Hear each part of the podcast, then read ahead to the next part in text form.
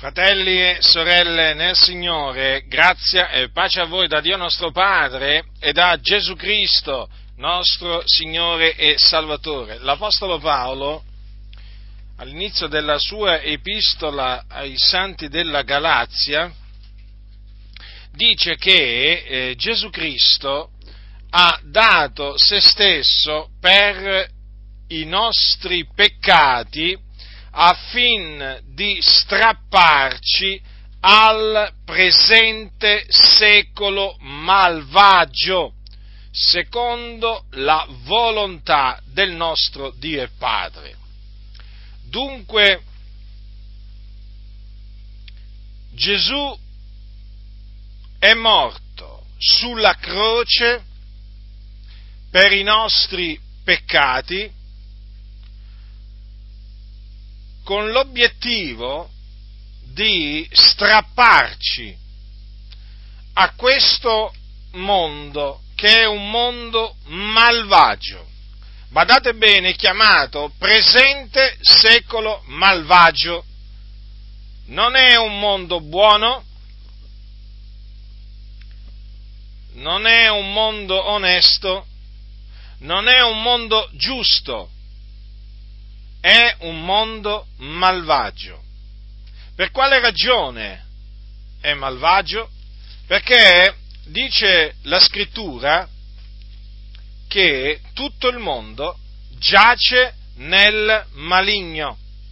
Il maligno è il diavolo, Satana.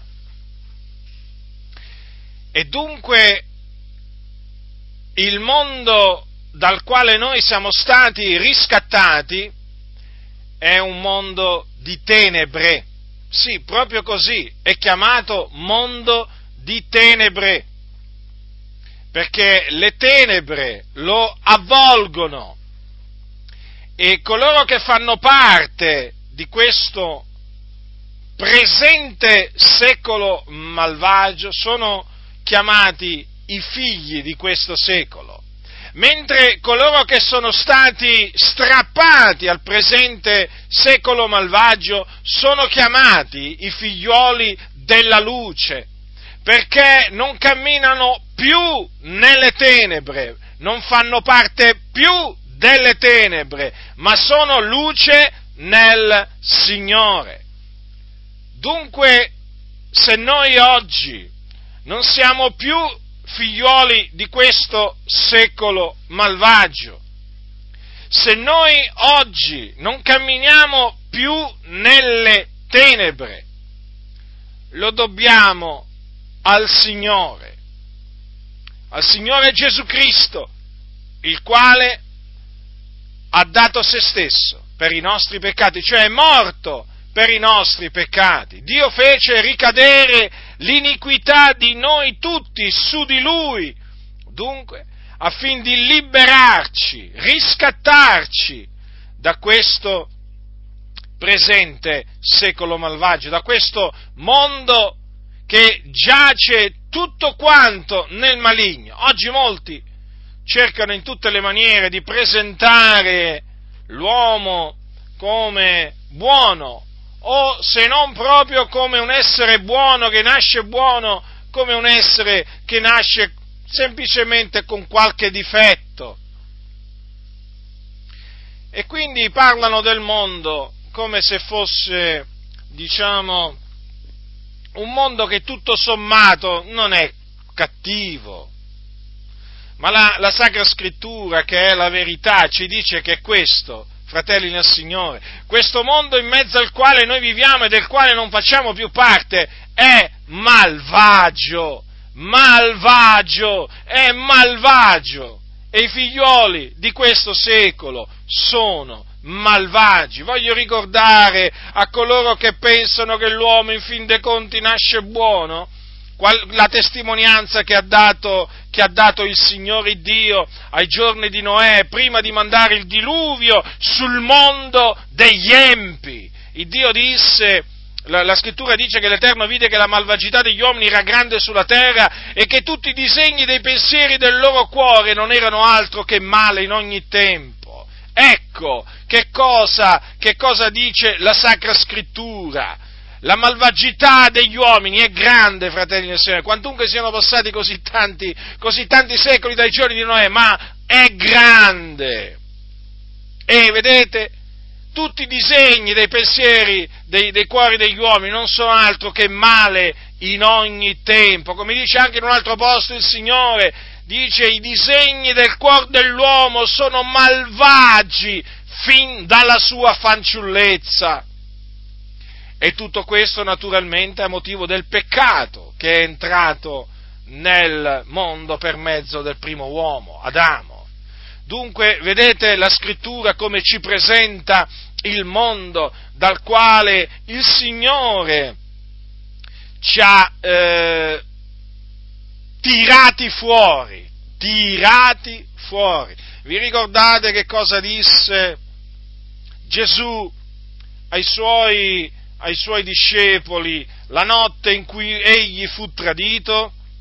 Gesù disse tra le altre cose queste parole, se foste, se foste del mondo, il mondo amerebbe quello che è suo ma perché non siete del mondo, ma io vi ho scelti di mezzo al mondo, perciò vi odia il mondo. Notate bene, Gesù ci dice, perché queste parole sono rivolte anche a noi, Gesù ci dice che se noi fossimo del mondo, il mondo ci amerebbe, perché il mondo ama ciò che è suo, ma noi non siamo del mondo. E perché non siamo del mondo? Non siamo del mondo perché il Signore ci ha scelti di mezzo al mondo.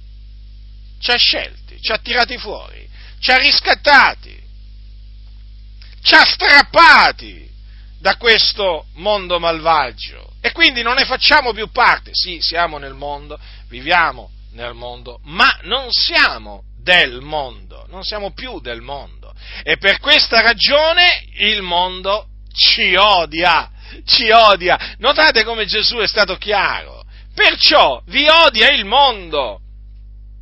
Comprendete perché il mondo ci odia allora, fratelli? Perché noi siamo stati scelti di mezzo al mondo e non ne facciamo più parte.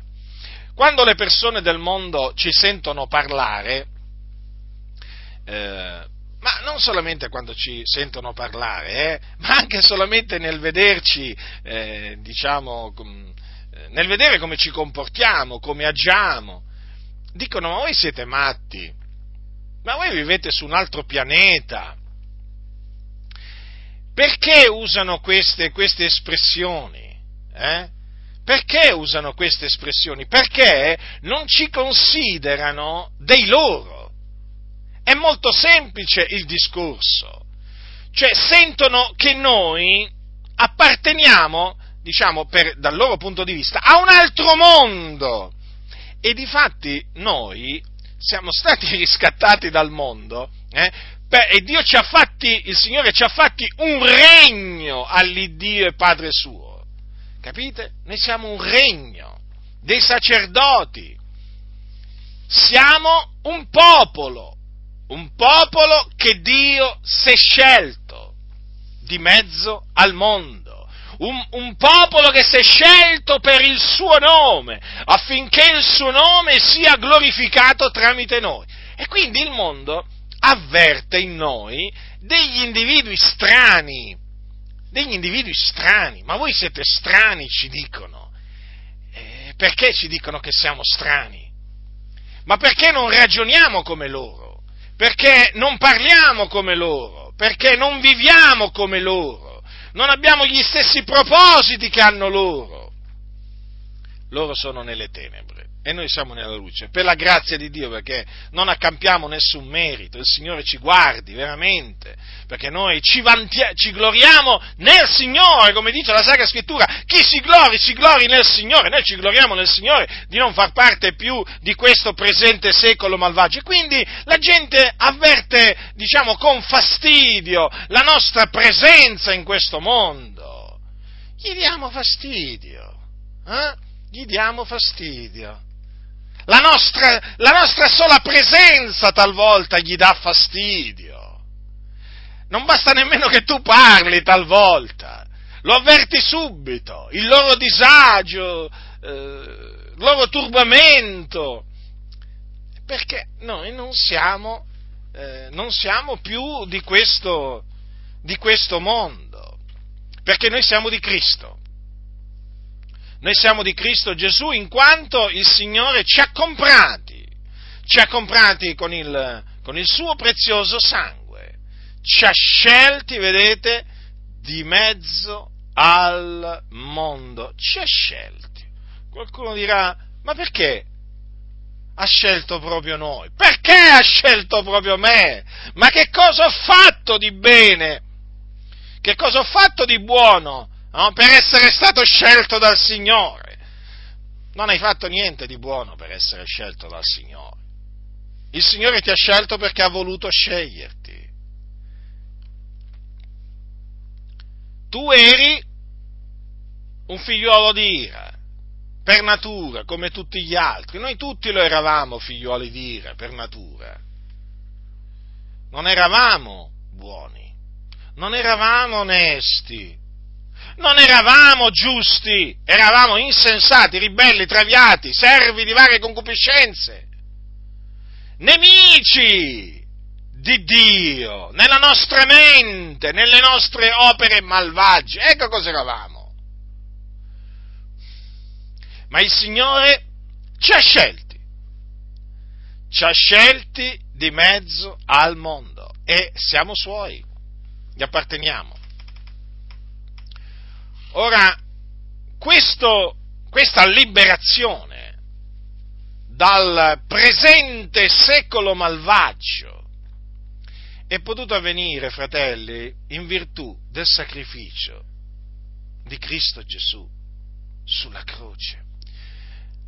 Infatti l'Apostolo Paolo, l'Apostolo Paolo, alla fine della sua epistola ai santi della Galazia, afferma queste, afferma questo. Lui dice,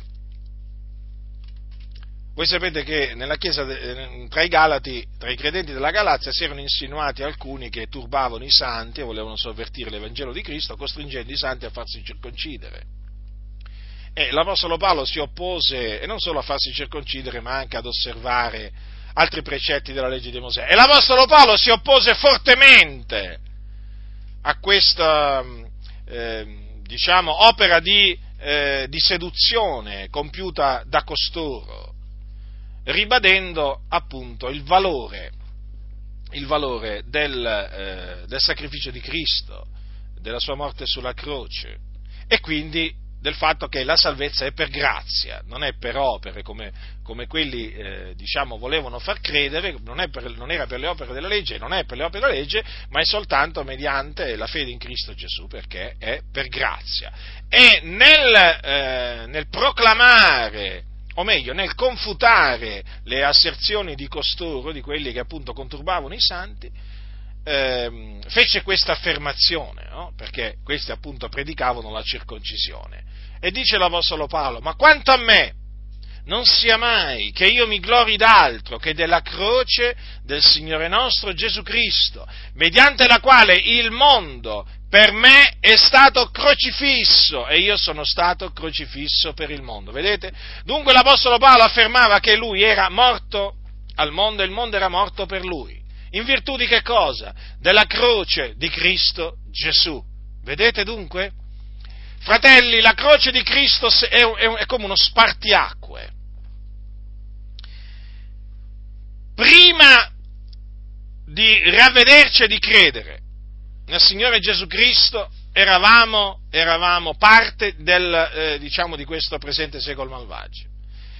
In virtù della fede nel Signore Gesù Cristo e quindi nella, nella, parola, nella parola della croce, noi siamo stati proprio riscattati da questo presente secolo malvagio. Il mondo per noi è stato crocifisso e noi siamo stati crocifissi per il mondo.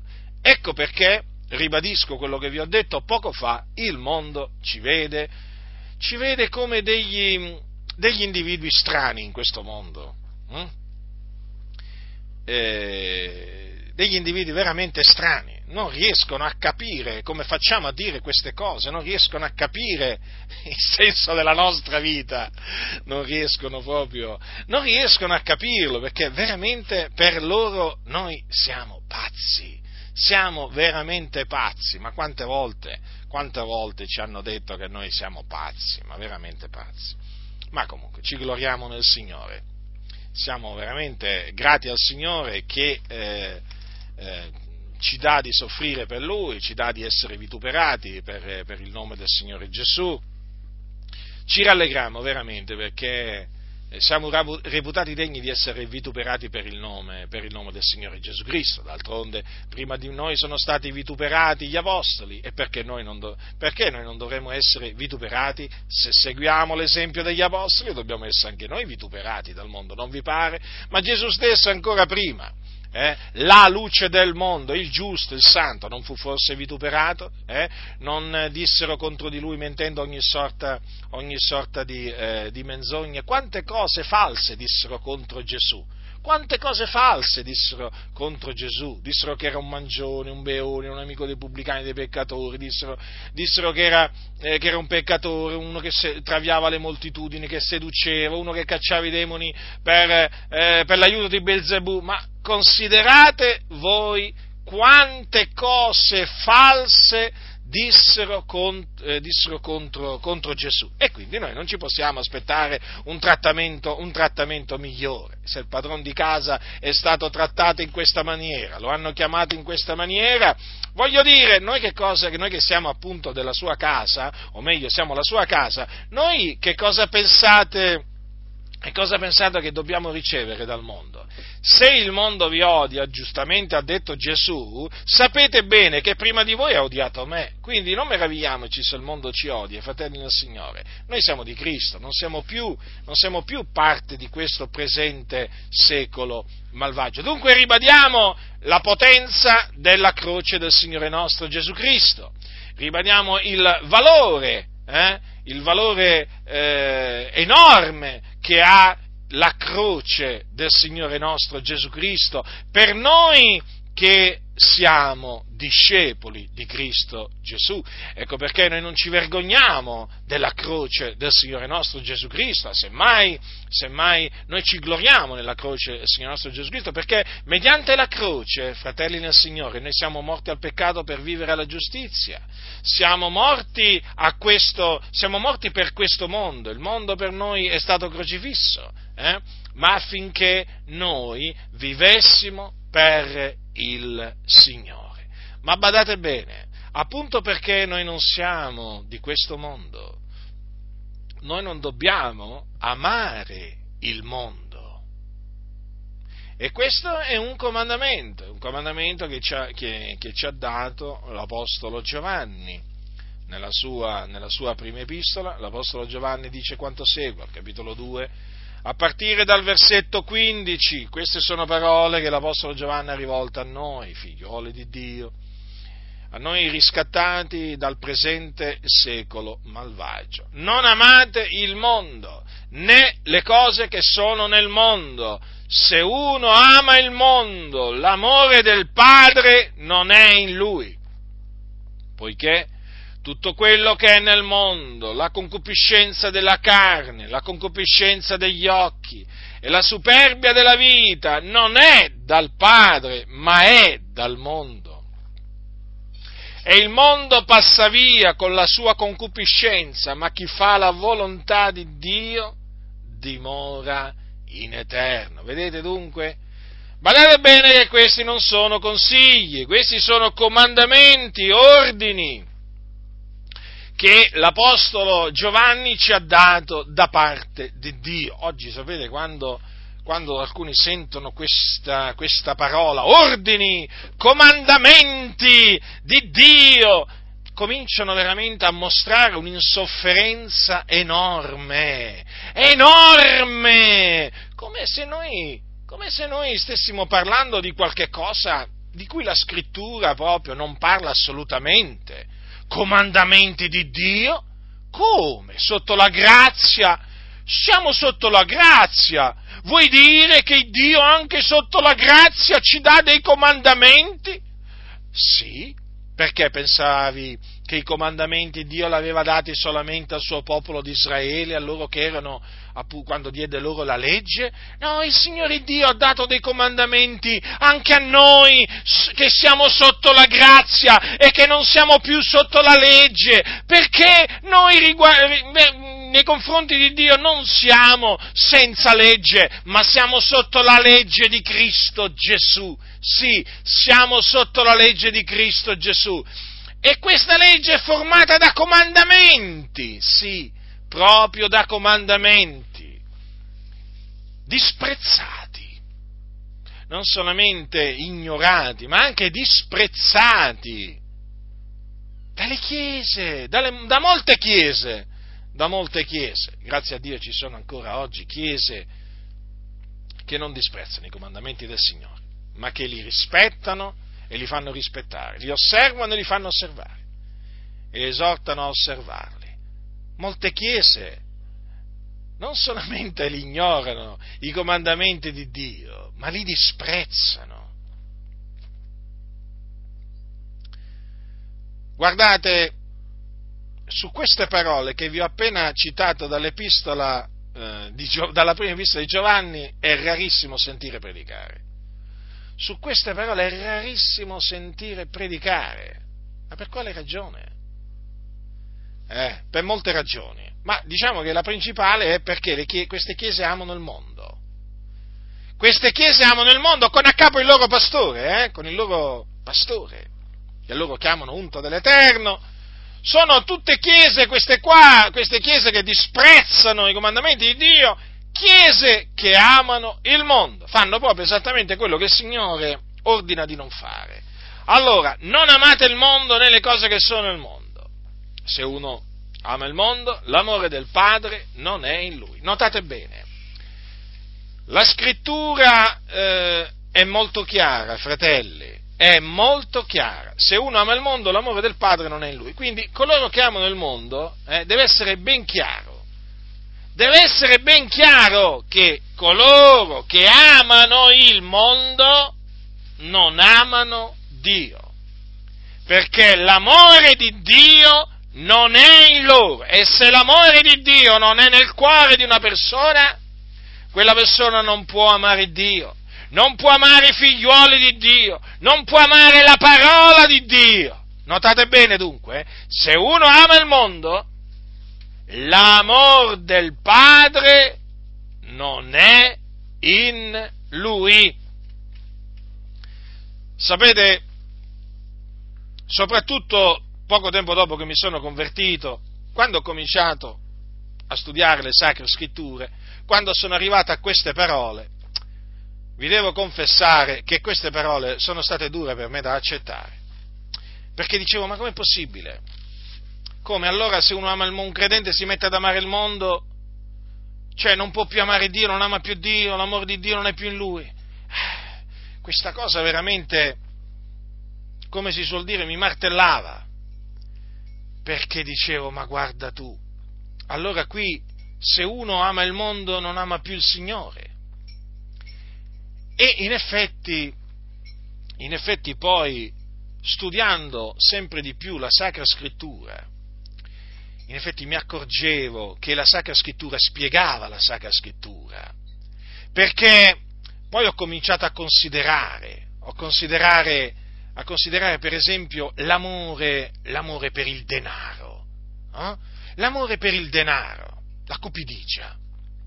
Allora ho detto, ma in effetti se uno, se uno ama, il, se si mette uno ad amare il denaro, eh, eh, il denaro fa parte del mondo, eh, è parte di questo mondo, se, in effetti se uno comincia ad amare il denaro, smette, smette, di amare, smette di amare il Signore. Perché Gesù disse, ognuno può servire a due padroni, perché o odierà l'uno ed amerà l'altro, o si atterrà all'uno e sprezzerà l'altro. Voi non potete servire a Dio e Mammona.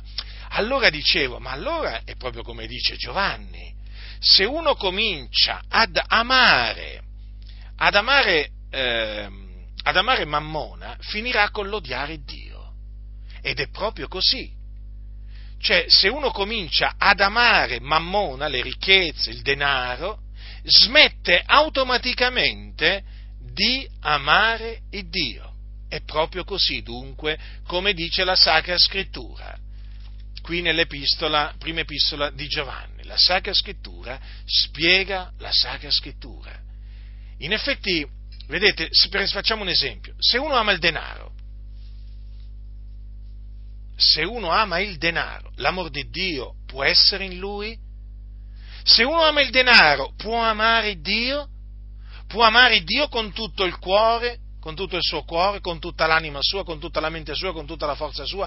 Può fare questo, che è quello che comanda la Sacra Scrittura? Non può farlo. Ma perché? Perché ama il denaro. Dunque, vedete, nella stessa maniera, se uno ama il mondo, l'amor del Padre non è in lui coloro che si sono messi ad amare il mondo hanno smesso di amare il Dio ed anche di amare i suoi figlioli.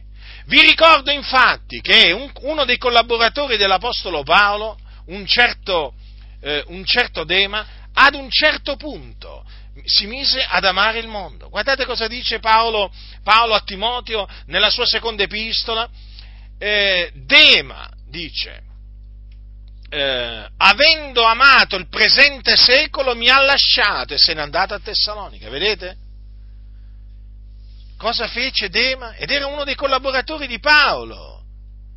Avendo amato il presente secolo, mi ha lasciato, vedete, lo abbandonò all'Apostolo Paolo, che era un uomo di Dio, un uomo santo, un uomo giusto, era un figliolo di Dio, l'Apostolo Paolo. Ma Dema avendo amato il presente secolo, chiaramente smise di amare il Dio.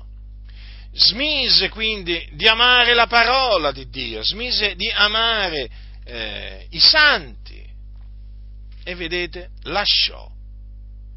Lo lasciò, lo abbandonò. Voi direte com'è possibile? È così, fratelli. Vedete l'amore, l'amore per il presente secolo che cosa porta a fare? Ma lo vedete? È scritto nella Bibbia, fratelli nel Signore. È scritto nella Bibbia, bisogna credere a quello che sta scritto nella Bibbia. Non solamente bisogna leggere quello che sta scritto nella Bibbia, ma bisogna credere a quello che sta scritto nella Bibbia. E se uno crede a quello che sta scritto nella Bibbia, ne parla, perché dice io ho creduto perciò ho parlato. Molti non credono non credono che se un credente si mette ad amare il mondo smette di amare Dio, non ci credono, non ci credono. Anzi, vi posso dire questo, le chiese corrotte pensano di poter amare contemporaneamente il mondo e Dio, questo è uno degli inganni satanici di Satana. Satana vuole fare credere, e ci è riuscito a fare credere a molti questo, che si può amare il mondo e nello stesso tempo si può amare il Dio. Pensate un po' voi. Satana è come, diciamo, è riuscito a far credere tante menzogne, è riuscito a far credere pure questa, no? E praticamente è riuscito a fare credere anche che si può servire due padroni, che un domestico può servire a due padroni. Ricordatevi, Satana è l'avversario e avversa la parola di Dio, contrasta la parola di Dio e cerca di far credere il contrario di quello che dice Dio. Cosa dice il Signore? Nessuno può servire a due padroni, invece Satana ti suggerisce eh, che tu puoi servire due padroni. Ti suggerisce, bada bene, per riferirmi a queste parole di Giovanni, che tu puoi amare il mondo e puoi amare nello stesso tempo il Dio Padre, ma non è così.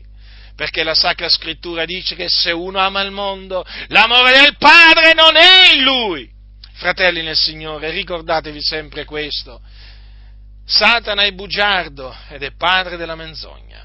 Ricordatevi che ad Eva il serpente disse, no, non morrete affatto. Ma come? Il Signore aveva detto ad Adamo, cer- nel giorno che tu ne mangerai, cioè dell'albero, del frutto dell'albero della conoscenza del bene e del male, per certo tu morrai. E, e il serpente disse a Eva, no, non morrete affatto. Ma vi ricordate queste parole? Ma vi ricordate queste parole, fratelli? No, non morrete affatto. Satana, eh, quando, quando, quando, tenta, cerca eh, di passare per quello che vuole tranquillizzare la coscienza, no? la coscienza del credente. Ma in effetti non è che lui la vuole tranquillizzare lui, eh, lui, ti vuole ingannare e rendere la, la, tua coscienza insensibile, vuole far diventare il tuo cuore insensibile, vuole fare, eh, vuole fare diventare le tue orecchie insensibili, duri, capito? Così dopo non ci senti più, non capisci più niente. Ecco che cosa vuole fare Satana. E ci è riuscito in molti casi, con tanti credenti. Ascoltate, se il Signore Dio dice, se uno ama il mondo, l'amore del Padre non è in lui, io credo a quello che dice Dio. Dio sia riconosciuto verace, ma ogni uomo bugiardo. Quindi io credo a quello che dice la parola di Dio. E badate bene, nel corso del tempo ho potuto appurare che è proprio così. Quelli che amano il mondo non amano il Dio. Quelli che si sono messi ad amare il mondo hanno smesso di amare Dio, hanno smesso di amare la sua parola, hanno smesso di amare i, suoi, i figliuoli di Dio. Fratelli, è una cosa certa questa, è una cosa certa su cui non c'è proprio il minimo, il minimo dubbio. Come mai? Le chiese mondanizzate, le chiese che, amano, che si sono messe ad amare il mondo, eh? Come mai non amano la parola di Dio? Come mai non amano i figliuoli di Dio? Perché non amano il Dio? Perché l'amore di, del Padre non è in loro, fratelli nel Signore. È triste, ma questa è la realtà è una tragica realtà, ma le cose stanno in questa maniera. Perché se uno ama il mondo l'amore del Padre non è in lui? Lo spiega Giovanni, poiché tutto quello che è nel mondo, la concupiscenza della carne, la concupiscenza degli occhi e la superbia della vita non è dal Padre, ma è dal mondo. Capite? Allora, la concupiscenza della carne, la concupiscenza degli occhi e la superbia della vita non è dal Padre, fratelli. Da dov'è? Dal mondo.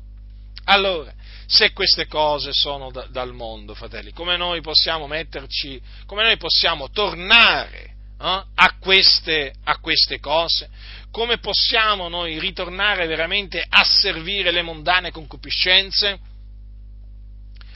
Allora, la concupiscenza. Che cos'è la concupiscenza? La concupiscenza significa, concupiscenza significa desiderio appassionato, brama ardente. Ora, noi sappiamo per esperienza che cos'è la concupiscenza della carne e la concupiscenza degli occhi, perché prima di conoscere il Dio, eh, prima di nascere di nuovo, noi eravamo servi di varie concupiscenze, fratelli. Eh? E quindi noi eravamo, eravamo di quelli, appunto, che desideravano appassionatamente le cose di questo mondo. Noi eravamo di quelli che eh, seguivano i desideri della carne, che camminavano, eh, diciamo, eh, per la carne eravamo di quelli che avevamo l'animo alle cose della carne. Eravamo uomini carnali, schiavi, schiavi del peccato. Eh? E difatti noi, eh, a noi piaceva divertirci. Eh? Oggi si usa questa espressione. Eh? Eh, gli piace divertirsi e a chi di noi non piaceva divertirsi? Eh? Chi di noi non, ehm, chi di noi non era schiavo della concupiscenza della carne, fratelli nel Signore? Eh? Que, di queste di, bramosie ardenti? Eh? Fornicazione,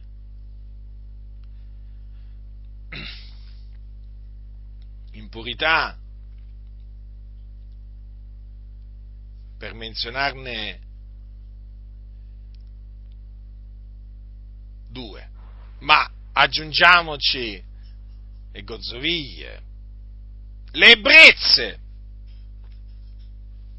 sono tutte concupiscenze della carne. La carne, ricordatevi, ha desideri contrari allo spirito. Quindi ecco perché vedete, la concupiscenza della carne non è dal Padre, ma è dal mondo.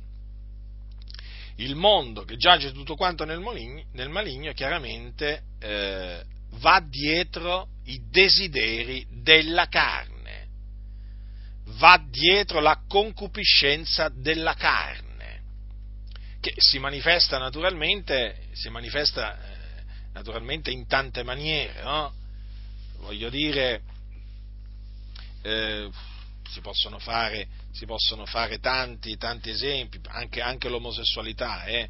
anche l'omosessualità è chiaramente una delle opere della carne, una delle concupiscenze carnali, molto diffusa peraltro, peraltro oggi.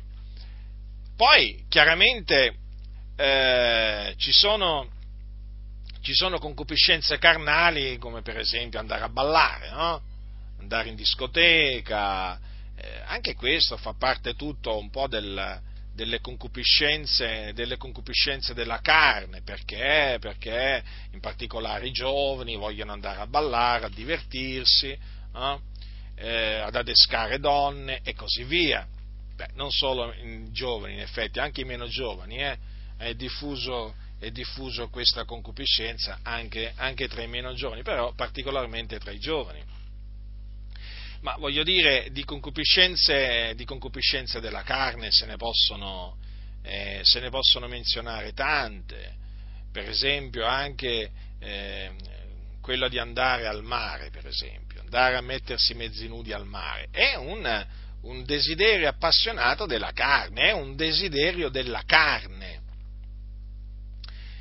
È qualche cosa, è una bramosia ardente eh, che eh, hanno eh, quelli del mondo. Infatti, voi sapete che appena eh, diciamo, la temperatura eh, a primavera diciamo, si alza un po', man mano che si avvicina l'estate, ancora prima che inizi l'estate, subito si precipitano tante persone al mare o in, piscina o nei fiumi, nei laghi, insomma, si vanno là subito naturalmente a scoprire, a mettersi mezzi nudi, eh, a prendere la tintarella, come dicono, eh, o altrimenti per, eh, per, andare a divertirsi. Ecco. Anche questo naturalmente eh, è una concupiscenza, una concupiscenza della carne. E badate bene che eh, di queste, di, queste, concupiscenze eh, purtroppo, purtroppo eh, molte, molte, chiese sono diventate schiave. Sono diventate schiave eh, perché? Perché i pastori incitano, incitano proprio alla, eh, a servire proprio la carne. Sembra incredibile, ma è così, fratelli nel Signore, è così, è così. Invece di scoraggiare le chiese dal seguire le concupiscenze della carne, tanti pastori oramai incitano a seguire le concupiscenze della carne. Oramai la fornicazione, per esempio. La fornicazione è eh, uno di quei peccati dai quali eh, il, ogni pastore eh, deve mettere in guardia eh, uno, uno che si converte da subito, proprio da subito, la fornicazione. La fornicazione è uno dei peccati, dei peccati più diffusi nel mondo nel mondo, la praticano tanti giovani, eh?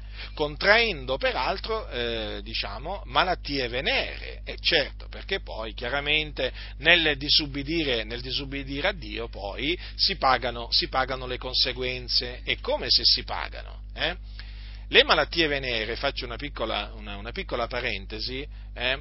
le malattie venere che si contraggono tramite relazioni carnali illecite eh, sono molto diffuse tra i giovani eh, ci sono genitori che, che, continuano a dire no, ma i miei figli devono fare, devono fare le loro esperienze e infatti è come se le fanno poi le loro esperienze? Contraggono malattie venere, eh? sì sì, proprio così, tra cui anche l'AIDS eh? o l'HIV come è chiamato anche.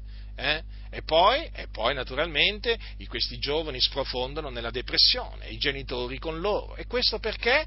Perché viene detto, ma i miei figli devono fare le loro esperienze. Ah, mia figlia, sai, è una figlia, è una figlia mia figlia è moderna, eh, mia figlia ha bisogno di divagarsi. Beh, poi, ecco, poi tua figlia contrae l'AIDS e poi piangi. Eh? Piangi assieme a tua figlia. Perché? Per la ribellione quindi badate bene che il ribellarsi, il ribellarsi alla parola di Dio ha sempre delle conseguenze. Non pensate, non pensate che i colpevoli rimangono impuniti. Questa è una delle dimostrazioni, ma una delle tante prove, eh? una delle tante prove che coloro che si ribellano ai comandamenti di Dio non rimangono impuniti. E certo, altrimenti la parola del Signore sarebbe, sarebbe annullata. Ora, eh, molti credenti, molte chiese, molte chiese purtroppo lasciano sfrenare, eh, lasciano sfrenare i, i membri, eh, perché sono i pastori a fare questo, e proprio gli fanno correre dietro alle concupiscenze della carne. Oramai anche le gozzoviglie, sì, le gozzoviglie, ubriacature, ma è tutto normale, è tutto tollerato. Ma voi sentite predicazioni contro le gozzoviglie, contro le ebbrezze? Eh?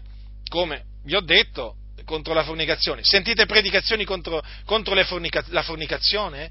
Eh? E quindi contro coloro che convivono, eh, di cui sono piene le denominazioni? No, non ne sentite. Ma perché, ma perché oramai queste cose fanno parte della vita dei, dei cosiddetti cristiani moderni? Capite? Cioè, praticamente queste chiese hanno ehm, pervertito le diritte vie del Signore, si sono proprio schierate contro la parola di Dio. L'omosessualità? Voi sentite predicare contro l'omosessualità nelle, nelle comunità? Ma quando mai? Ma dove? Chi lo fa?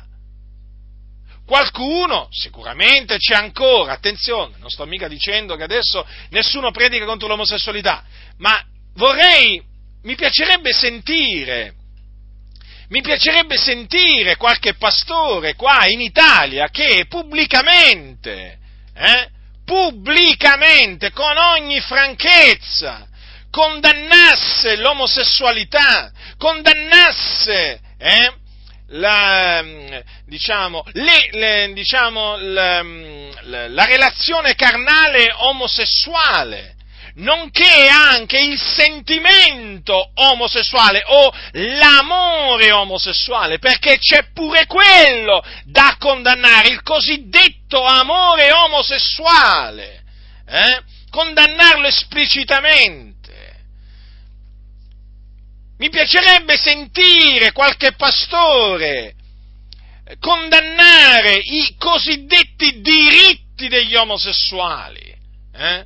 In particolare qua mi sto riferendo al, a quello che loro chiamano il diritto di sposarsi o di unirsi civilmente eh, in, diciamo, in, un'unione che anche se non fosse diciamo, matrimonio, però sempre di unione si tratterebbe. Ecco, mi piacerebbe sentire condannare pubblicamente da, qualcun, da qualche pastore eh, Ma qui, in effetti, le chiese, e anche quelle pentecostali, la maggior parte delle chiese pentecostali, ormai sapete che cosa stanno facendo? Non solamente non condannano pubblicamente l'omosessualità, ma l'incoraggiano, addirittura sostenendo la libertà omosessuale, addirittura sostenendo i cosiddetti diritti degli omosessuali, ossia il diritto di sposarsi o il diritto di unirsi civilmente. Capite che cosa sta succedendo? Ecco perché se tu gli vai vai a predicare queste cose, si mettono a ridere in queste comunità, ti deridono, ti scherniscono, ma badate bene, guai a voi che ora ridete, Guai a voi che ora ridete, perché piangerete, farete cordoglio, ridete massoni, ridete, ridete, voi che siete per la libertà omosessuali, ridete, ridete pure a crepapelle. E dai, su, arriverà il giorno che piangerete e striderete i denti sappiatelo questo, serpenti, voi che state promuovendo la libertà secondo la carne in mezzo alla Chiesa e quindi la concupiscenza della carne, ma pensate, sono a favore del cosiddetto diritto matrimoniale, eh, diritto, il diritto di matrimonio per i gay o il diritto di unioni, i diritti degli omosessuali, ma pensate un po' voi questi qua della fornicazione, gozzoviglie, ebbrezze, che cosa pensano? Ma se sono a favore dell'omosessualità, eh? eh? Ma pensate voi che non siano a favore delle, delle ubriachezze, delle gozzoviglie, eh? della, fornica, della, fornicazione, quindi della convivenza eterosessuali? Ma fratelli, ma fratelli, ma questi sono a favore di tutto quello che è in abominio a Dio.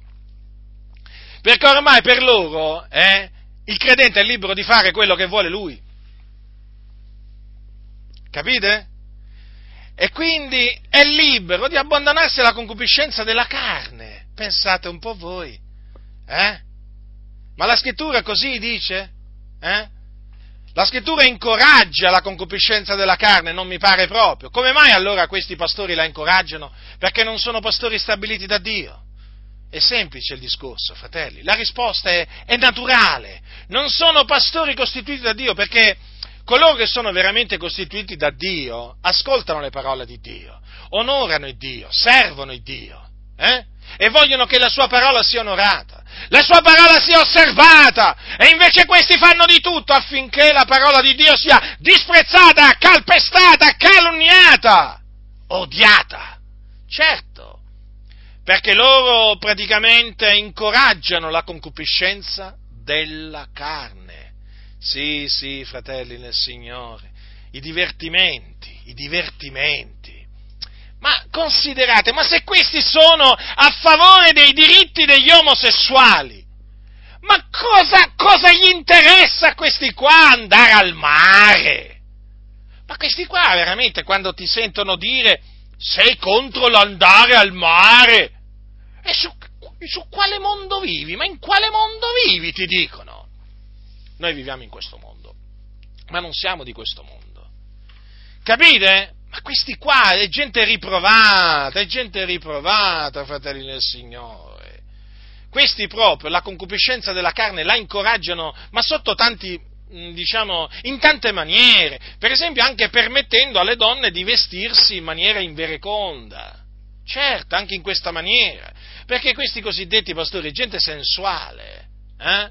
è gente sensuale, è gente data alla, eh, alla concupiscenza della carne, che vuole che il popolo sia preso dalla concupiscenza della carne, quindi che ami la concupiscenza della carne e quindi incoraggiano le donne non a vestirsi, ma a svestirsi. E questo è il punto che ancora molte sorelle non hanno capito. Molte sorelle non hanno capito eh, che sono semplicemente usate come esche da questi impostori per attirare più persone al locale di culto e per introitare maggiori soldi. Sorelle nel Signore, vi dovete svegliare e ravvedere, dovete finalmente capire che siete semplicemente usate come delle esche è così! Vogliono che vi mettiate in minigonne, in pantaloni, scollate, truccate. Vogliono che vi mettiate eh, gli orecchini, le collane e tutte queste cianfrusaglie addosso affinché voi possiate attirare al locale di culto gli uomini e così loro possono spolpare i portafogli, o meglio svuotare i portafogli di costoro. Eh? Che se sono più ricchi meglio ancora, eh? che se sono ricchi è meglio ancora, no? Avete capito? Vi stanno usando, vi stanno usando, non vi amano, vi disprezzano voi donne, questi pastori, vi disprezzano. E vi fanno vestire in una maniera, voi forse non ve ne rendete conto, ma in maniera tale che gli uomini vi disprezzano Voi ancora non avete capito che se vi vestite come le meretrici, gli uomini vi disprezzano. E questi pastori corrotti vogliono che voi siate disprezzati. Ecco perché vi incoraggiano eh, a vestirvi in quella maniera seducente e provocatoria, perché loro non vogliono onorarvi, non vi onorano, non vi amano nel Signore, vi odiano. Eh? Vogliono che voi agli occhi degli uomini siate disprezzate, perché è così, sapete, ma voi cosa pensate? Ma voi cosa pensate? Cosa vi siete messi in testa? Che gli uomini vi onorano se voi vi vestite come le prostitute? No, gli uomini non vi onorano, eh?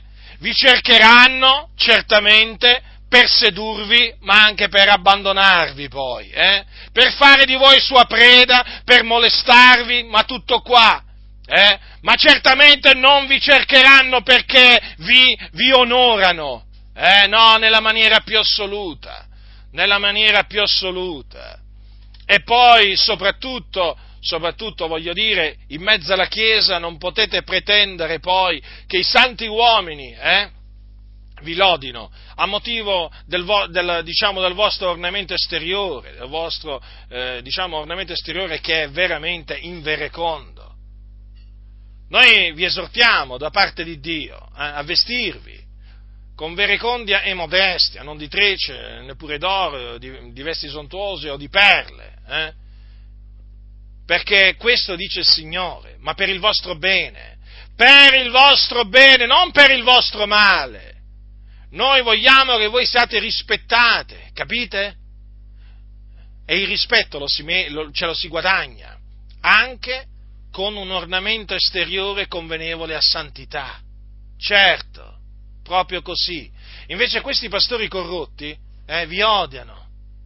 Vi fanno mettere i pantaloni? Eh? E perché ve li fanno mettere? Perché ve li fanno mettere? Per attirare, per far, affinché voi facciate vedere le vostre forme agli uomini. Così gli uomini sono attirati in quel locale di culto, avete capito? E più stretti sono i pantaloni e meglio è per loro. E se mettete pure fuori l'ombelico, meglio ancora, meglio ancora, tutto meglio, il peggio per loro è il meglio. Avete capito? Vi disprezzano, donne! Svegliatevi! Svegliatevi e ravvedetevi! Eh? E eliminate dal vostro guardaroba tutti quei capi d'abbigliamento eh? che vi portano veramente a, eh, ad essere provocanti, sì, proprio così, provocanti e seducenti, e che vi portano naturalmente, diciamo che, eh, che sono poi d'intoppo, una volta che voi li indossate, che sono d'intoppo alle persone, perché li fate cadere nel peccato. Certo, certo, perché l'uomo poi, l'uomo poi, se voi vi vestite da meretrici, poi l'uomo vi comincia a concupire proprio così. Quindi alimentate praticamente alimentate, eh, la concupiscenza della carne, ma anche quella degli occhi. Eh sì, non ci avete mai pensato a questo? Cominciate a pensarci e prendete provvedimenti immediati, eh? Immediati, immediati! Ma non vi rendete conto che ma a parte il fatto che veramente è una vergogna vedervi vestite in questa maniera, sorelle, ma veramente, cioè, ma se siete di Cristo, volete apparire come se siete del mondo, ma fatemi capire, ma siete o non siete di Cristo? Che cos'è che andate a dire io sono una cristiana, quando vi vestite come le mondane? Eh? Allora siete cristiani solamente così, a voce, ma nei fatti questo cristianesimo dov'è? Anche in questo si vede il cristianesimo. Le donne che fanno professione di pietà si contraddistinguono da un ornamento esteriore convenevole a santità. Eh. Le donne di questo mondo si contraddistinguono naturalmente naturalmente per un, per un, ornamento esteriore che è quello delle donne del mondo. Eh? Le meretrici perché si vestono in una certa maniera? Perché appunto sono meretrici.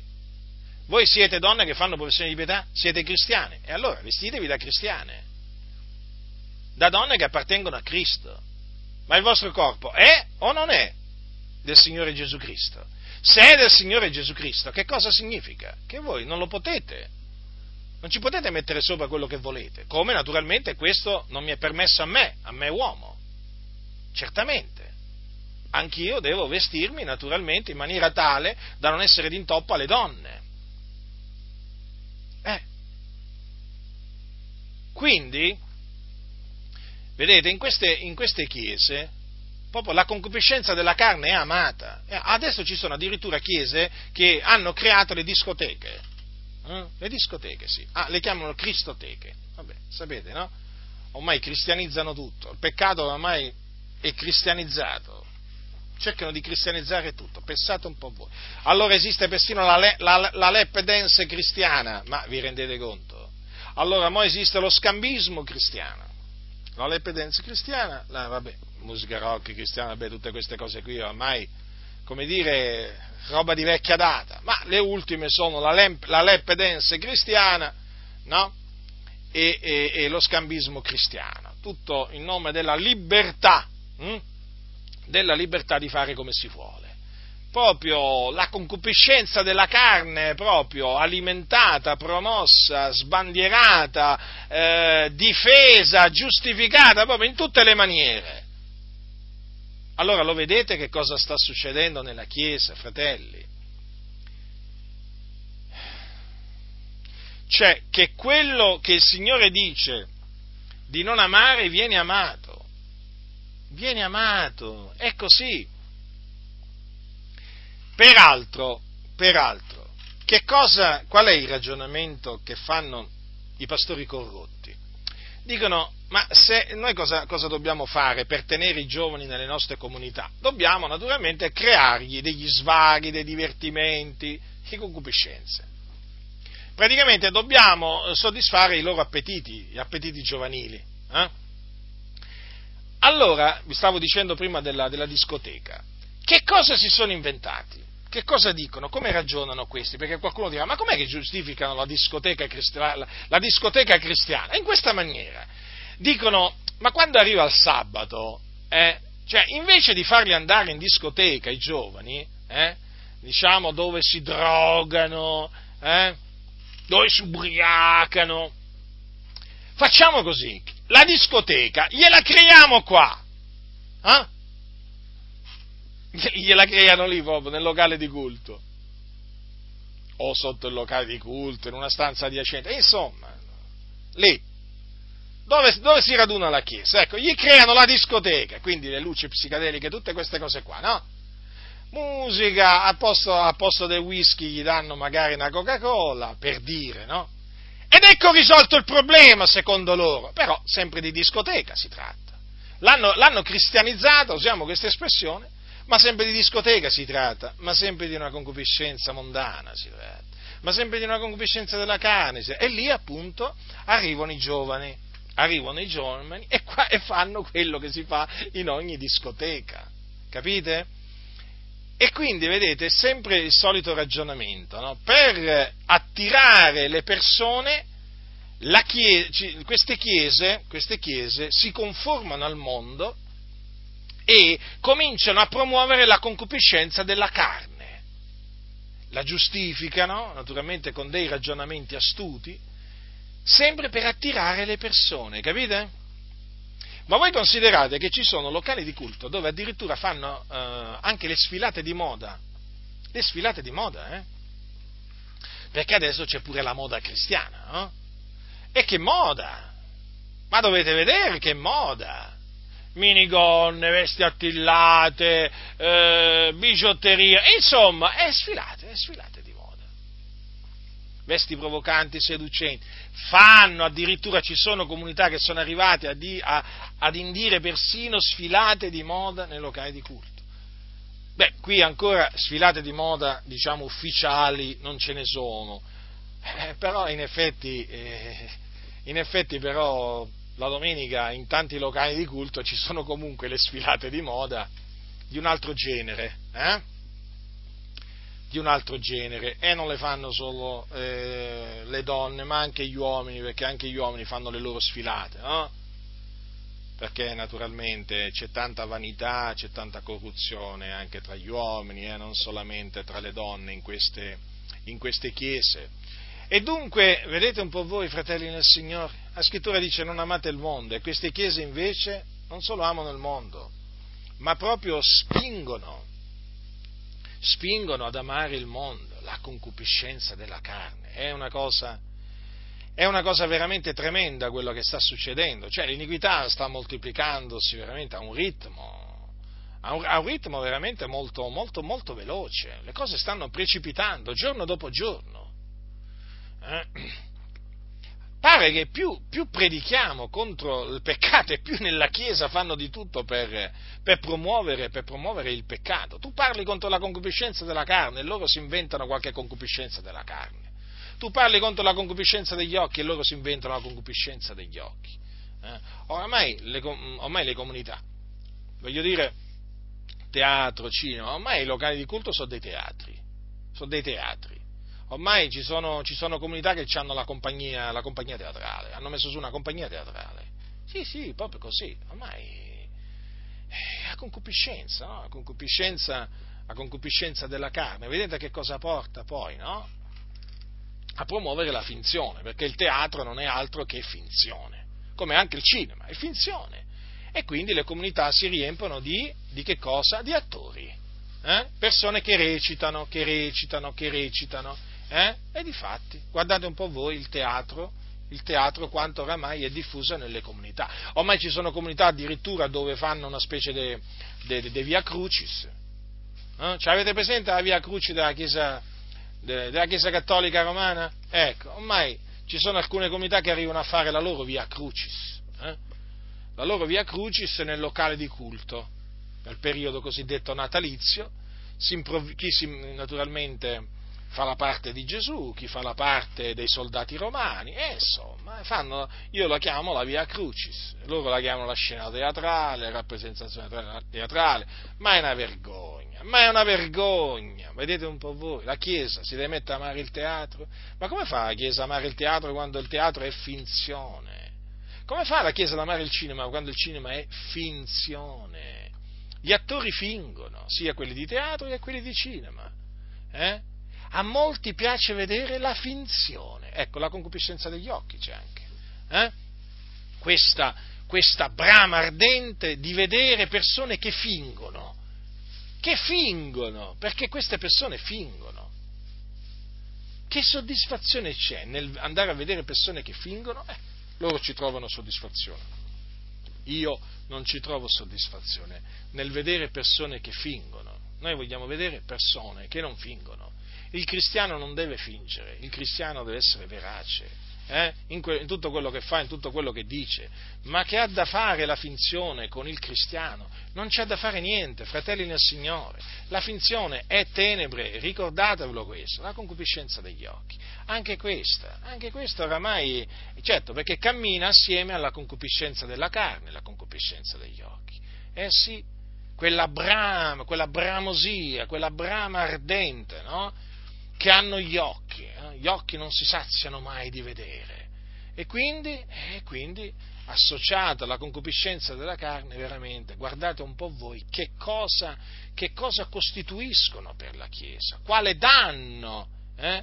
quale danno costituiscono queste concupiscenze, eh, quale danno eh, producono quando la Chiesa quando la Chiesa appunto si abbandona a queste concupiscenze e, si, e si, abbandona perché vuole conformarsi al mondo, non vuole sentirsi diversa dal mondo, non vuole sentirsi perseguitata dal mondo, non, vuole, non vuole sentirsi offesa dal mondo e così via. Addirittura ci sono pastori che fomentano la concupiscenza della carne, la concupiscenza degli occhi, dicendo eh, dicendo ma altrimenti che cosa diranno di noi? Vedete come si preoccupano di quello che dicono le persone, eh? non vogliono essere perseguitati a motivo della parola di Dio e quindi spingono, eh, loro i loro pastori si conformano e spingono la Chiesa a conformarsi alle mondane concupiscenze, alle carnali concupiscenze, al fine appunto di non apparire diversi dal mondo, così il mondo li accetta, invece di perseguitarli li, li onora, eh? invece di odiarli li ama. Eh? Certo, questi sono diventati proprio amici del mondo, queste chiese sono amiche del mondo, nemiche di Dio perché dovete sapere questo, che l'amicizia del mondo è inimicizia, è inimicizia contro Dio, cioè nessuno si illuda, eh? E come dice la Sacra Scrittura, sapete fratelli? Sapete come Giacomo chiama quei credenti che si erano messi ad amare il mondo? Gente adultera. E gli dice, non sapete voi che l'amicizia del mondo è inimicizia contro Dio? Chi dunque vuole essere amico del mondo si rende nemico di Dio. È chiara la Sacra Scrittura? Vedete dunque, fratelli, perché non dobbiamo amare il mondo? Eh? Non dobbiamo amare il mondo nelle cose che sono il mondo, per non diventare nemici di Dio. La superbia della vita, la superbia della vita. Eh, la superbia della vita eh, non, è, non, è, da Dio nemmeno la, la superbia della vita. Dio resiste ai superbi, infatti, vedete? ma fa grazia agli umili. Agli umili fa grazia, non fa grazia ai superbi. Eh? Ma veramente eh, nelle chiese sembra che veramente eh, leggano la, leggano la Bibbia al contrario qua. Perché incitano, incitano i credenti a insuperbirsi e scoraggiano i credenti dall'umiliarsi, come se il Signore avesse detto che fa grazia ai superbi eh, e resiste agli umili. Ma veramente, è impressionante, è impressionante. La superbia della vita. Anche, eh, anche la superbia della vita eh, fa parte del mondo e eh, quindi eh, non va ricercata. Noi dobbiamo essere persone umili, noi eh, dobbiamo procacciare l'umiltà, non dobbiamo insuperbirci nel nostro cuore, no, fratelli nel Signore? Perché se ci insuperbiamo, cioè se ci innalziamo, poi il Signore ci umilierà, ci umilierà, ci avvilirà, perché appunto il Signore dice che resiste ai superbi. La superbia della vita si manifesta nel parlare, no? alcuni quando parlano vogliono far credere che sono chissà che cosa, no? sono superbi, ma lo capiscono persino quelli del mondo, eh? quando un credente si abbandona alla superbia della vita, dicono quello è superbo. Poi si manifesta nella condotta, eh? non solamente nel parlare, ma anche nella maniera in cui uno si conduce. Il superbo, per esempio, eh, si lascia attirare dalle cose alte, dalle cose sfarzose, dalle cose lussuose, perché appunto è superbo, capite? Eh, la, persona, la persona superba, quando invece la scrittura dice che noi ci dobbiamo lasciare attirare dalle cose, dalle cose umili. Ma peraltro la persona superba ha anche un'altra caratteristica, che gli piace stare sempre con persone ricche, altolocate, persone potenti. Eh? La persona superba non si sente, non si sente attirata dagli umili, dai poveri, no, nella maniera più assoluta c'ha la superbia, c'ha la superbia nel cuore. Eh? E quindi vedete, la superbia si manifesta, si manifesta in tante maniere, poi peraltro eh, la superbia si manifesta anche nel volere, eh, nel volere diventare famosi, famosi, certo, o ricchi, anche questo, in questa maniera si, si manifesta la, la, la superbia, sapete? Attenzione fratelli, eh? Tenete sempre da voi lontana la superbia. Tenete da voi lontana la superbia, fratelli nel Signore, perché la superbia è micidiale. La superbia precede la rovina. Tutti quelli che si sono insuperbiti sono andati in rovina, fratelli. Sono andati in rovina. La superbia mena alla rovina. Mena alla rovina. Guardate che le persone superbe, le persone superbe non sono felici, sono infelici. non sono ricche, sono miserabili, perché sono persone ribelli, sono persone ribelli a Dio e Dio resiste ai superbi. Quindi umiliatevi nel cospetto del Signore. Poi una delle, una, una, un'altra caratteristica delle, delle persone superbe no? eh, è quella anche di, volere, di, volere, di volersi sempre mettere al centro di tutto, di fare tutto per essere visto. Eh? Basta, anche se danno 5 centesimi a un povero per dire, no? Loro vogliono che si sappia, loro vogliono essere visti. Eh? Sembra che non riescono a fare niente di buono, eh? Eh, diciamo, senza, senza veramente, a, senza far suonare la tromba. Ecco, non ci riescono. Sono persone superbe, sono persone che cercano la gloria degli uomini, vogliono essere onorati dagli uomini eh? e, quindi, e, quindi, hanno sempre questo sentimento no? di, volersi, di, di, di volersi mettere in mostra per far vedere che sono buoni quando non sono buoni, sono cattivi. Eh? Per far vedere che sono generosi quando veramente sono avari. È così, è così, fratelli nel Signore. La superbia della vita si manifesta, si manifesta in, tante, in tante maniere. La superbia della vita si manifesta anche nel modo di vestire, sapete. Sì, sì, proprio così. Il vestito costoso, eh? Molti appunto molti appunto seguono, eh, diciamo, eh, gli stilisti, quelli famosi, no?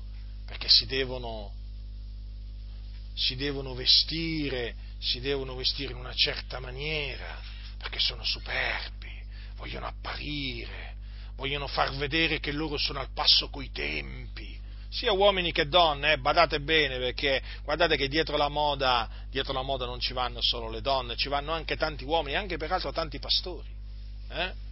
Persone superbe. Poi non parliamo delle macchine, uh, le macchine, anche lì quanta superbia. C'è la, c'è la, corsa al fuoristrada, c'è la corsa alla, alla macchina più costosa, c'è, c'è, la, c'è la corsa veramente al lusso. Ecco, in una parola, c'è la corsa dietro al lusso, in mezzo alle chiese.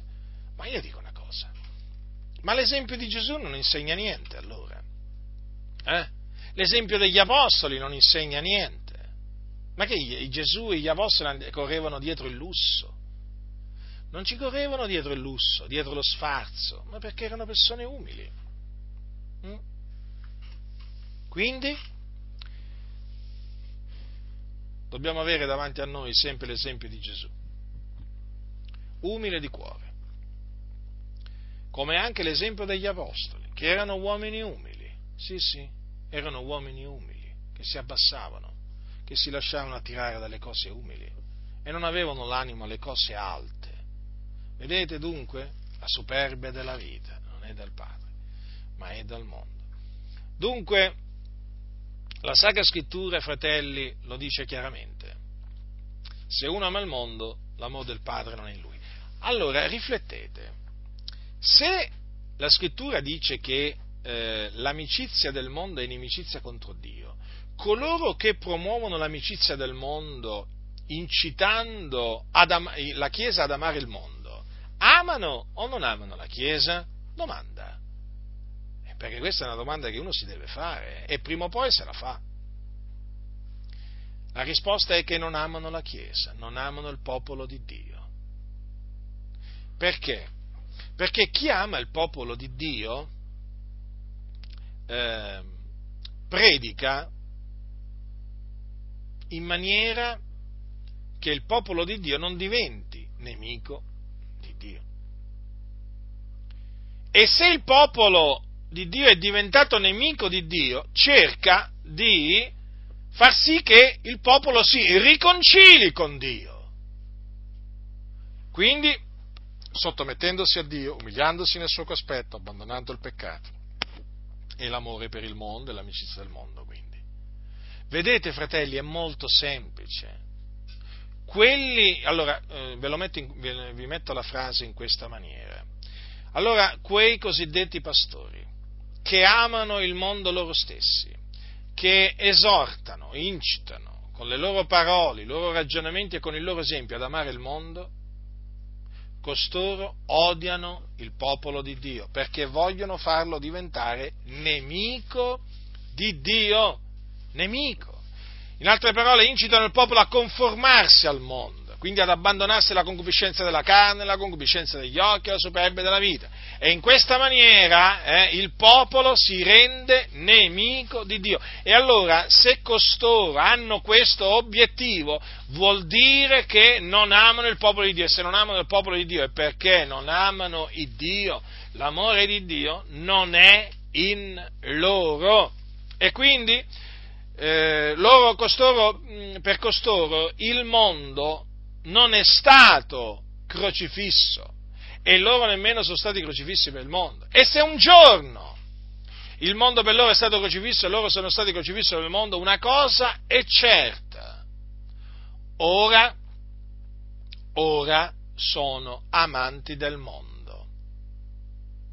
E quindi sono diventati nemici di Dio. E quindi, fratelli, li dovete tenere d'occhio costoro li dovete tenere d'occhio.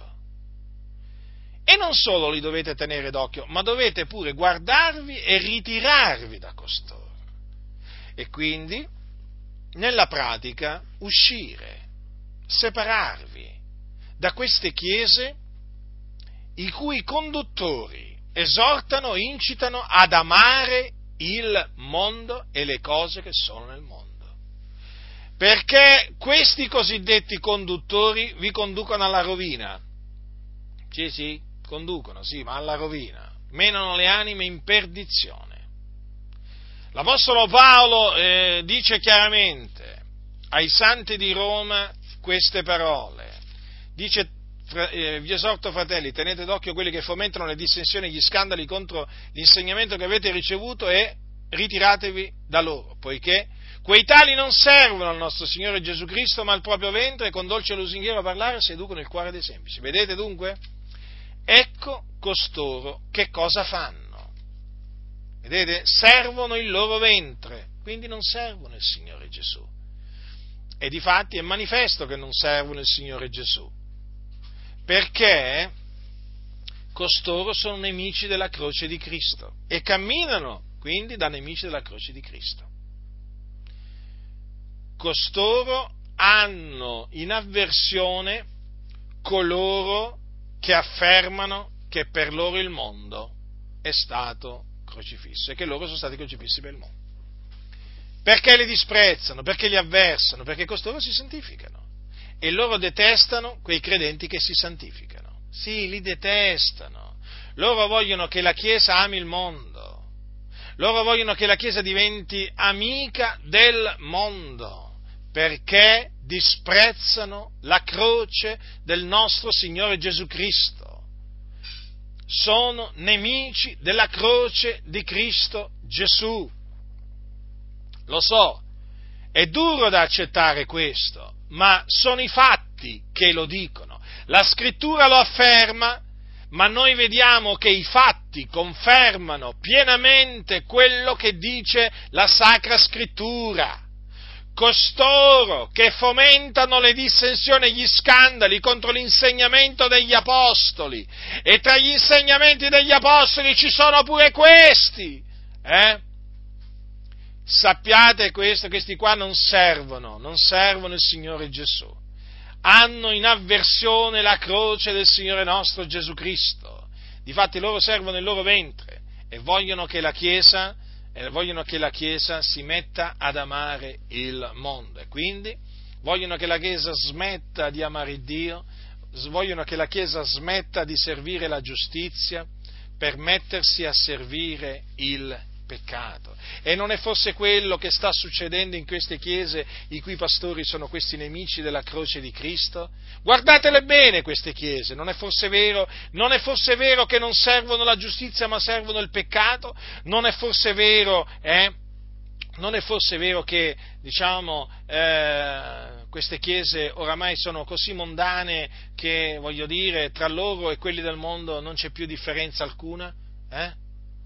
Non è così, fratelli del Signore? Chi può smentire questo? I fatti parlano chiaro. I fatti parlano chiaro, nelle chiese sono, ci sono intrusi tanti nemici della croce di Cristo e alcuni lo sono diventati, prima non erano nemici della croce, poi lo sono diventati. E quindi che cosa bisogna fare? Bisogna opporsi a costoro, opporsi.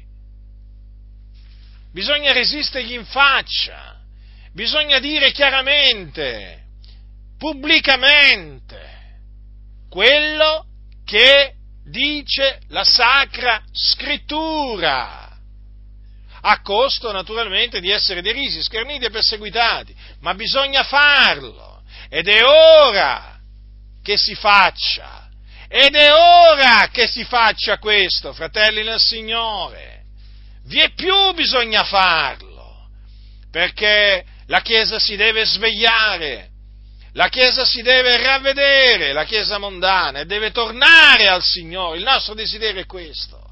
La nostra preghiera è questa.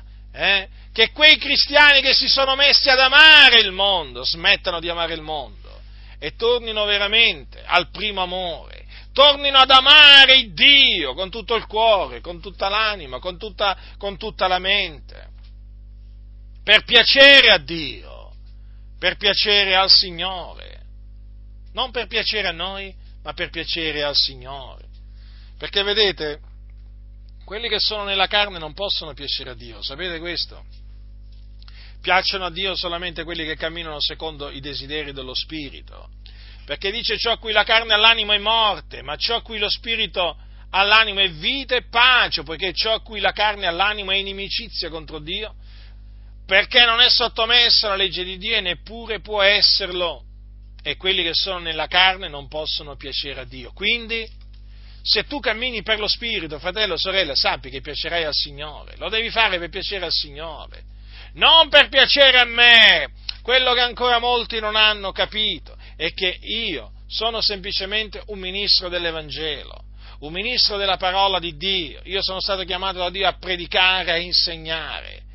E quello che dovete capire, fratelli, che voi dovete fare ogni cosa alla gloria di Dio, per piacere al Signore, per essere graditi a Lui, perché un giorno dovrete rendere conto di voi stessi al Signore come io dovrò rendere conto di me stesso a Dio. E ciascuno di voi dovrà rendere conto di se stesso a Dio, uomo, donna, che tu sia, giovane, vecchio. E quindi devi vivere per piacere al Signore. E quindi devi vivere per il Signore non devi vivere come vivevi prima di convertirti al Signore. Ci deve essere una chiara distinzione tra il prima e il dopo. Ci deve essere una chiara distinzione tra la vecchia vita e la nuova vita. Se no che nuova vita è? Ma se no che nuova vita è? Se dunque uno è in Cristo Egli è una nuova creatura o creazione, le cose vecchie sono passate e sono diventate nuove, allora devi vivere in novità di vita, devi camminare in novità di vita, per piacere al Redentore, al Signore.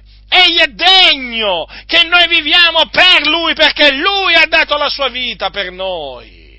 Vivi per Lui, sorella, fratello, vivi per il Signore, consacrati a Lui, santificati per Lui eh? non curante di quello che diranno i tuoi, i tuoi, i tuoi colleghi di lavoro, i tuoi, i tuoi eh, compagni di scuola, eh, i membri della comunità che frequenti.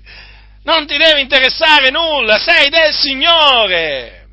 Onore il Signore, cerca di piacere a Lui e Lui si, compia- si compiacerà in te.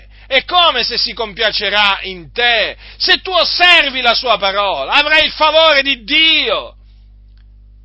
Comprendi? Questa è la parola di Dio. Vuoi avere il favore di Dio? E allora fai quello che Dio comanda. Non amare il mondo, né le cose che sono nel mondo. Se le ami, eh, se, allora, se le stai amando, sei un nemico di Dio.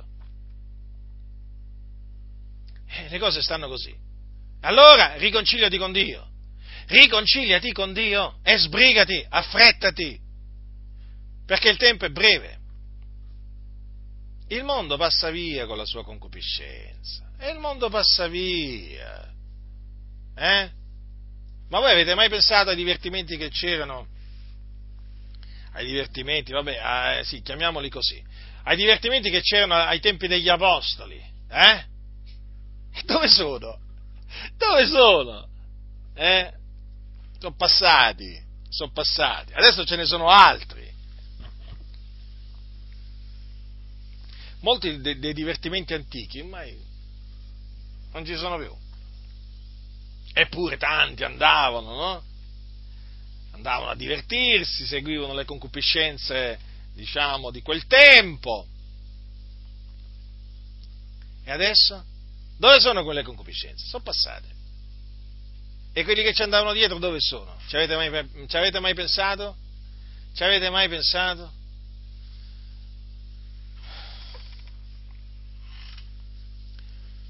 Il mondo passa via con la sua concupiscenza, ma chi fa la volontà di Dio dimora in eterno. E chi è che fa la volontà di Dio? Chi si santifica. Perché? Perché questa è la volontà di Dio, che vi santificate, dice la Sacra Scrittura. Vedete? Quindi la santificazione implica una separazione, una separazione dal mondo. Ecco perché è scritto non amate il mondo, nelle cose che sono nel mondo. Perché appunto la santificazione eh, implica, il santificarsi implica il non amare il mondo chi si santifica non ama il mondo. Proprio è così, eh? Ricordatevi che questa è la volontà di Dio, che vi santifichiate, che va segnata dalla fornicazione, che ciascuno di voi sappia possedere il proprio corpo in santità ed onore, non dandosi a passioni di concupiscenza come fanno i pagani, i quali non conoscono il Dio, e che nessuno soverchi il fratello nello sfrutti negli affari, perché il Signore è un vendicatore in tutte queste cose, siccome anche vi abbiamo innanzi detto e protestato. Allora notate, cosa dice Giovanni? Che chi fa la volontà di Dio dimora in eterno. Qual è la volontà di Dio? Ce lo dice Paolo. Ve l'ho appena letto. E chi non fa la volontà di Dio si attira la vendetta di Dio. Perché dice Paolo che il Signore è un vendicatore in tutte queste cose. E loro lo dicevano nelle comunità, che il Signore è un vendicatore. E lo dico pure io. A molti non piace. Anzi, a moltissimi. Non piace! Ma io lo griderò fino a che avrò un alito di vita. Perché questo è quello che dice la Sacra Scrittura. Questo è quello che dice Dio. Il Signore è un vendicatore. E quindi se un vendicatore fa le sue vendette. Sì, in questo tempo, sì, sotto la grazia, sì, nei confronti anche dei credenti ribelli, sì, sì, proprio così. Ma agli impostori non gli piace sentire parlare del Signore come un vendicatore, perché appunto sono impostori. Loro vogliono sedurre, loro non ammaestrano, loro seducono. Quindi chi fa la volontà di Dio dimora in eterno. Questa, questa è parola del Signore. Eh? E quindi è la verità. Il mondo passa, vedete? Il mondo passa. Che differenza è tra il mondo che passa con la sua concupiscenza e poi naturalmente chi fa la volontà di Dio che invece dimora in eterno. Pensate, pensate. Chi fa la volontà di Dio dimora in eterno. Ma vi rendete conto, diciamo, queste parole, il significato di queste parole, quanto, quanto è potente, eh? dimora in eterno, è come la parola di Dio che dimora in eterno, è come, è come Cristo Gesù che dimora in eterno. Ecco, qui dice che chi fa la volontà di Dio dimora in eterno. Vedete dunque quanto è importante fare la volontà di Dio. Naturalmente per fare la volontà di Dio bisogna conoscerla. E il Signore ce l'ha fatta conoscere la sua volontà. Vedete?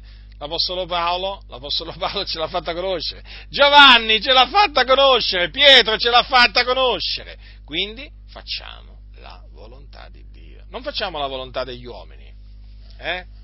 Certo, molti vogliono fare la volontà degli uomini perché, sai, a fare la volontà degli uomini, diciamo, non c'è, da, non c'è un prezzo da pagare oggi. No? Loro, dicono, loro dicono praticamente che un cristiano, un cristiano eh, non deve fare sacrifici, non deve fare rinunzie. Ah, non deve fare rinunzie. Ma come? Ma io leggo le epistole degli apostoli e leggo che loro facevano tante rinunzie. Eh? E questi qua dicono che non vogliono fare nessuna rinunzia, ma evidentemente non sono servi del Signore nostro Gesù Cristo. Eh? E infatti. E infatti questi non servono il Signore Gesù, quelli che dicono che un cristiano non deve fare rinunzie, e ci credo, perché per loro il cristianesimo è divertimento Per loro il cristianesimo è amare il mondo e le cose che sono nel mondo, ma quello non è il vero cristianesimo, quello è il finto cristianesimo, il finto cristianesimo che il diavolo promuove. Eh? Vuole far credere che è cristianesimo quando invece è, cos'è? È ribellione, è ribellione a Dio. Capite, fratelli? Ricordatevi che eh, quando Giacomo parla di, della, della, religione pura immacolata dinanzi a Dio, dice anche che non, non, è solo visitare gli orfani e le vedove nelle loro afflizioni, ma anche conservarsi puri dal mondo, eh? puri dal mondo già, perché appunto il mondo contamina, tramite il mondo ci si contamina, però noi siamo chiamati eh, a, ehm, eh, a, con, a conservarci puri, eh? e ci si conserva puri dal mondo appunto non amando il mondo, eh? nelle cose che sono il mondo, come dice la Sacra Scrittura. Quindi, fratelli del Signore, abbiate sempre davanti a voi eh, queste, anche queste parole del, dell'apostolo, dell'apostolo, Giovanni, tenetele veramente sempre davanti agli occhi, perché mh, mm, osservandole, osservandole eh, scoprirete mh, mm, veramente quanto quanto è bello servire il Signore, quanto è meraviglioso santificarsi nel timore di Dio e quanto giovamento, quanto giovamento sotto tantissimi aspetti se ne trae no? dal, eh, dal non amare il mondo nelle cose che sono nel mondo. La grazia del Signore nostro Gesù Cristo sia con tutti coloro che lo amano con purità